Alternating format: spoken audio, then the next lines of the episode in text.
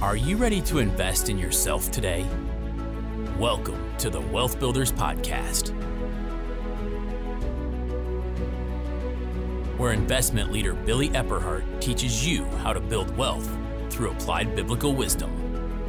Scripture says in Deuteronomy 8:18, "Remember the Lord, your God, for it is he who gives you the ability to produce wealth." At Wealth Builders, our goal is to teach you how to build wealth through applied biblical wisdom in your finances, your business, and your investments. Now, let's join Billy Epperhart.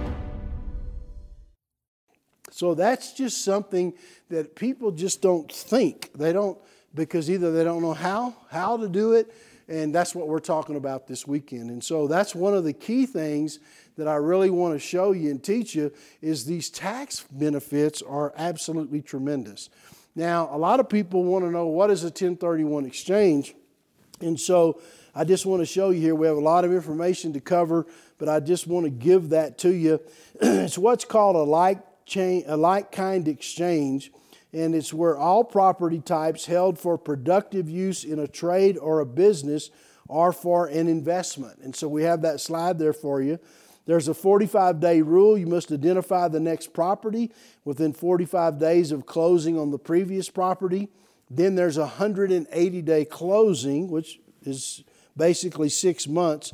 That's the time in which you must close on your new acquisition property from the closing of your disposition property. And then there are some escrow restrictions. Of course, the escrow agent has to be independent and then what I like here is trading up. It says you must trade basically for a property of equal or greater value. So one of the things is is I know people that have actually changed different kinds of properties as long as the value of properties are different. So this is something that is absolutely critical and key uh, to us. Now, there's another thing that you can do with the 1031 exchange is in what we call it's called a charitable remainder trust so that when you get a trust sorry so you get to the end of your life you can roll all of your 1031 exchanges into a charitable remainder, charitable remainder trust now you do have to take money out of the trust but that really minimizes what your tax exposure is now another tax benefit besides the 1031 that we talked about is um, what I call primary residence rules. And that's where the government, if you own your own house, you actually can get a $500,000 capital gains exemption. You'll see that here on the screen that we have and on your screen. You must live in the home uh, that you're in two of the last five years. And here's the good news you can also purchase a second home you can use as a vacation home, and you have to live in it two of the last five years, but you can actually receive a capital gains exemption on the second home. So, what that means is if you buy your primary residence and you decide to sell it, let's say you caught the market good, you actually have what we call a, pri- a primary residence exemption. And I'll talk about vacation property some more uh, probably on Sunday and kind of show you how to use this strategy. But I'm just showing you some of the benefits, pardon me, that you receive from uh, actually purchasing property on your taxes. And then there's another one that I'm going to deal with in more detail later, and it's called getting the real estate professional designation. In order for you to be able to accomplish what I talked about, owning the 30 homes and getting $100,000 a year tax free, for example, you would have to have what's called a real estate, not a real estate agent, a real estate professional.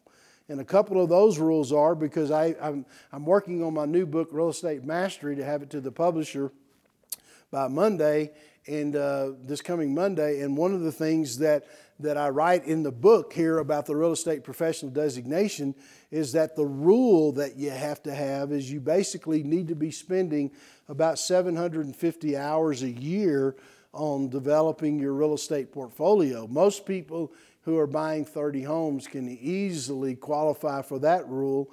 And then the ownership rule and the 50% participation rule, all those rules you would qualify for, which means that you basically get unlimited write offs when it comes to your real estate. And so that's just a huge thing that I want to show you and let you know. Tax, we're going to come back to that later in more detail.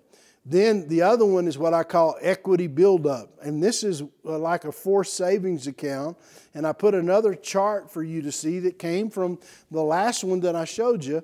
And I want you to just see if we go back to buying the $100,000 property a year that we showed you earlier, only one. And we come across here every year you're going to be paying because of low interest rates now.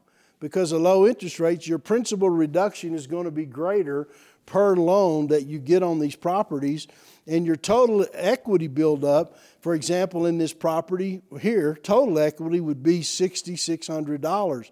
So the tenant is making your payment and they're reducing as we go down the line here, they're reducing what you owe on the house and also increasing what your equity would, would be. So I put these in color so you can see graphically what this looks like.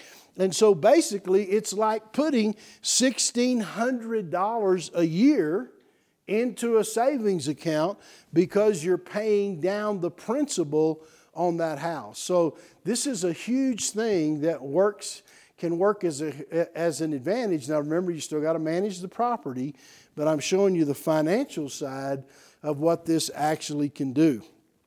And then the next reason that I like real estate is because of control. Now, I don't mean controlling somebody's life, but I mean do mean controlling the asset that you own. Real estate is one for example, and we're going to tell you several times over the course of this workshop that you, in real estate you make money when you buy, not when you sell. Let me say that one more time. You make money when you buy, not when you sell. So one of the things is you can do in this control part is you can learn to purchase below market value for what I call instant equity. So in other words, you can you can look for property and let me let, let me say this and I'll teach this too, but don't get emotionally attached to property, especially investment property. Now listen, in where we live and and uh, we have a home in Denver and we have a home here now in Woodland Park because of my my uh, new role as CEO at at Andrew Wommack Ministries. And um, well, when we're looking at homes to buy that my wife is going to live in, she will get emotionally attached to certain things in those properties. And so sometimes I have to pay a little extra for that emotional attachment. However, when I'm buying property for investment purposes, the truth of the matter is I don't have to be emotionally invested in the property. As a matter of fact, you shouldn't be. And really, you need to have a nice, clean, healthy condition for tenants to live in, but you don't have to put the latest, greatest decorator items and all the other stuff in those properties. And so, first of all, I want to say you've got to work on that. What you say, how come you're telling me that on purchasing? Because some people get so emotionally attached to a property, they end up overpaying for it. So you can't do that when it comes to investment property. And then the other part I like is you can create value through a rehab. Now, I have a picture of this of this property and I listed it. This property right here, I actually and I'll show you I can show you the picture of it, but I don't have it in this set of slides. I paid $58,000 and this was actually a HUD rehab. And excuse me, a HUD foreclosure that I was going to rehab and I ended up paying fifty-eight thousand, which was a, you know, that doesn't sound like a lot of money, especially if you live in expensive areas. But I bought that house and I turned it into a duplex. I sold that house just about two years later for 135. Looking back, I should have never sold it, uh, but I sold it for 135,000. That doesn't sound like a lot of money either, but I made clear on that house after I paid everything, I made between thirteen and fourteen hundred a month in positive cash flow. And somebody says, "Well, duh, why did you sell it?" I sell, sold it because I felt like I was getting too much exposure in a particular area on my property. I wanted to be more spread out. And so I did really well on it. I made good money. I put that money into another property that actually did better. But this is an example where I took the rehab I bought the house for this amount of money, and I was able to rehab this property and turn it into a duplex for about 30 grand. So I ended up with uh, I ended up here with about 88,000 invested and so I didn't make an enormous amount of money on this property. I'm going to show you some I have, by the way, and show you pictures. But in this one, I'm just showing you I took something that nobody else wanted, created value. Two years later, sold it to another investor who paid cash, by the way, uh, for that property. And I was able to roll that over into some other things that we were doing, inquiring more real estate. So then the other thing about it is you can rent it.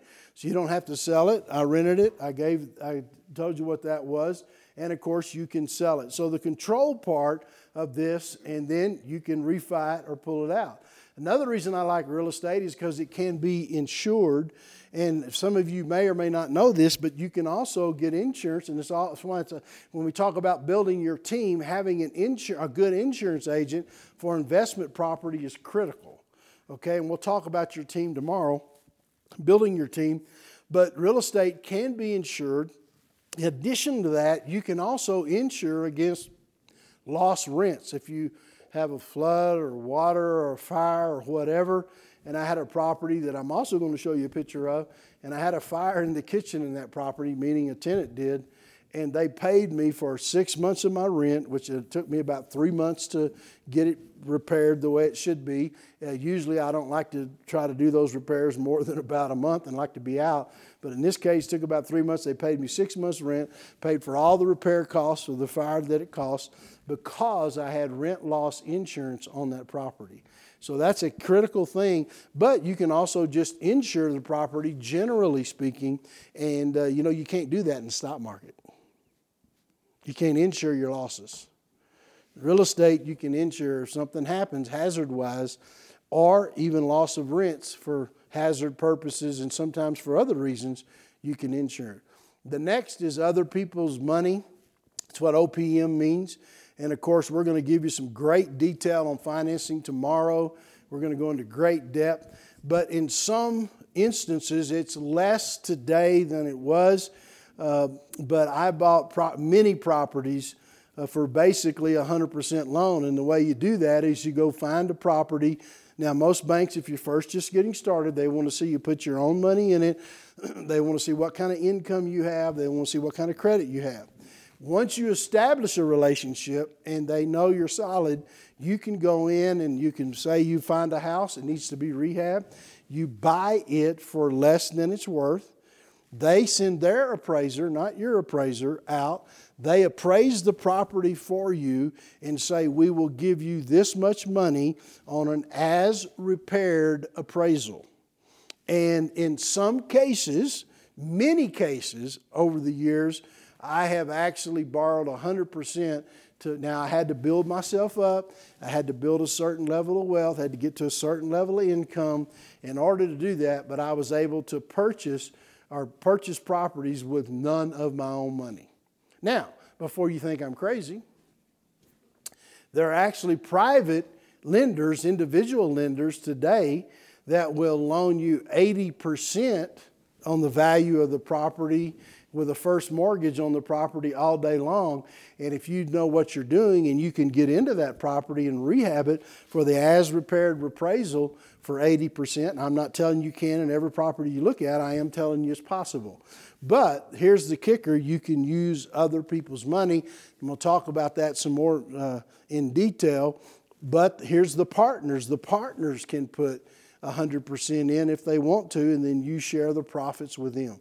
So there's ways to do it, and Bill Bronchick's going to talk about other ways for financing. I'm going to cover financing. Mike Davis is going to cover financing. So you're going to get a lot of that stuff tonight. We're just introducing you as we can to the concepts. Then the last reason I put down here is value. You can buy real estate for less than it's worth. So let me say it one more time. I've already said it once tonight you always remember this you make money when you buy, not when you sell. And I you know, I bought, you know, in this day and age, I don't invest, and I'll show you some of the properties I invest in, but I don't invest in properties anymore that are just in low to moderate neighborhoods. Now I invest more in luxury type properties. And you would think, and, I, and you would think in that category, if, if you, I like the category in Colorado that's somewhere between 750 and a million. Sometimes I'll go down as low as 500,000, buy properties in solid neighborhoods, and I rent them. Now, my cash flow gets a little tight, meaning not for me personally, but in my return because I pay cash. So I pay cash. I don't borrow because I'm not building anymore. I'm holding my wealth. But here's the kicker with that if you have cash, you can go in and make some incredible buys I can't do that on first starter homes anymore, what we call starter homes. But the minute I start going to that higher market, I'm able to write cash offers on those properties, and it's incredible what sometimes you can get them for. Pardon me. And if you know what you're doing, then you're able to really increase the value of those properties. And by the way, I rent them and I can get a good price for renting them and get a good return on my money. Plus, in those kind of neighborhoods, if you do it right, you get good appreciation on the back end. And so the point is, I can buy real estate for less than it's worth. You can do that as a beginning real estate investor. You just have to get a little sharper and you have to start watching what you're doing, know what you're doing, get in the game. It'll make all the difference in the world. We hope you learned something of lasting value today from this Wealth Builders podcast. If you'd like any tools, teachings, or resources mentioned in the podcast, You'll find them online at wealthbuilders.org. Wealth Builders exist to teach you how to build wealth through applied biblical wisdom in your finances, your business, and your investments. The Wealth Builders podcast is produced by Celine Williams, with music by Audio Jungle and narration by Greg Hunter. Wealth Builders is a nonprofit organization. We depend on your donations to keep this podcast running please consider donating to us on wealthbuilders.org.